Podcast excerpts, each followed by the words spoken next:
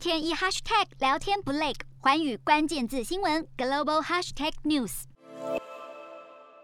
随着中国迈入高龄化社会，中媒第一财经报道，人民大学财税研究所近日发表《中国各地区财政发展指数报告（二零二一）》，中国养老保险抚养比二零二零年是百分之四十二点五，退休人员占总投保人数之比依旧较高，显示基本养老保险偿付压力不轻。而中国养老保险偿付压力地区差异很大，广东养老保险抚养比最低，只有百分之十七，黑龙江则是高达百分之七十九，意味着黑龙江每十名在职职工就需要抚养近八名退休人员。数据还显示，二零二零年仅六个省份基本养老保险基金盈余率为正值，也就是当年养老保险收入大于支出。不过最惨的就是东北三省受到高龄化问题困扰，养老保险基金雪上加霜。辽宁养老保险入不敷出最为严重，为百分之负四十二点九，永续性遭到严峻挑战。洞悉全球走向，掌握世界脉动，无所不谈，深入分析。我是何荣。环宇全世界全新升级二点零版，锁定每周三、周六晚间九点，环宇新闻 MOD 五零一中加八五凯播二二二以及 YouTube 频道同步首播，晚间十点完整版就在环宇全世界 YouTube 频道。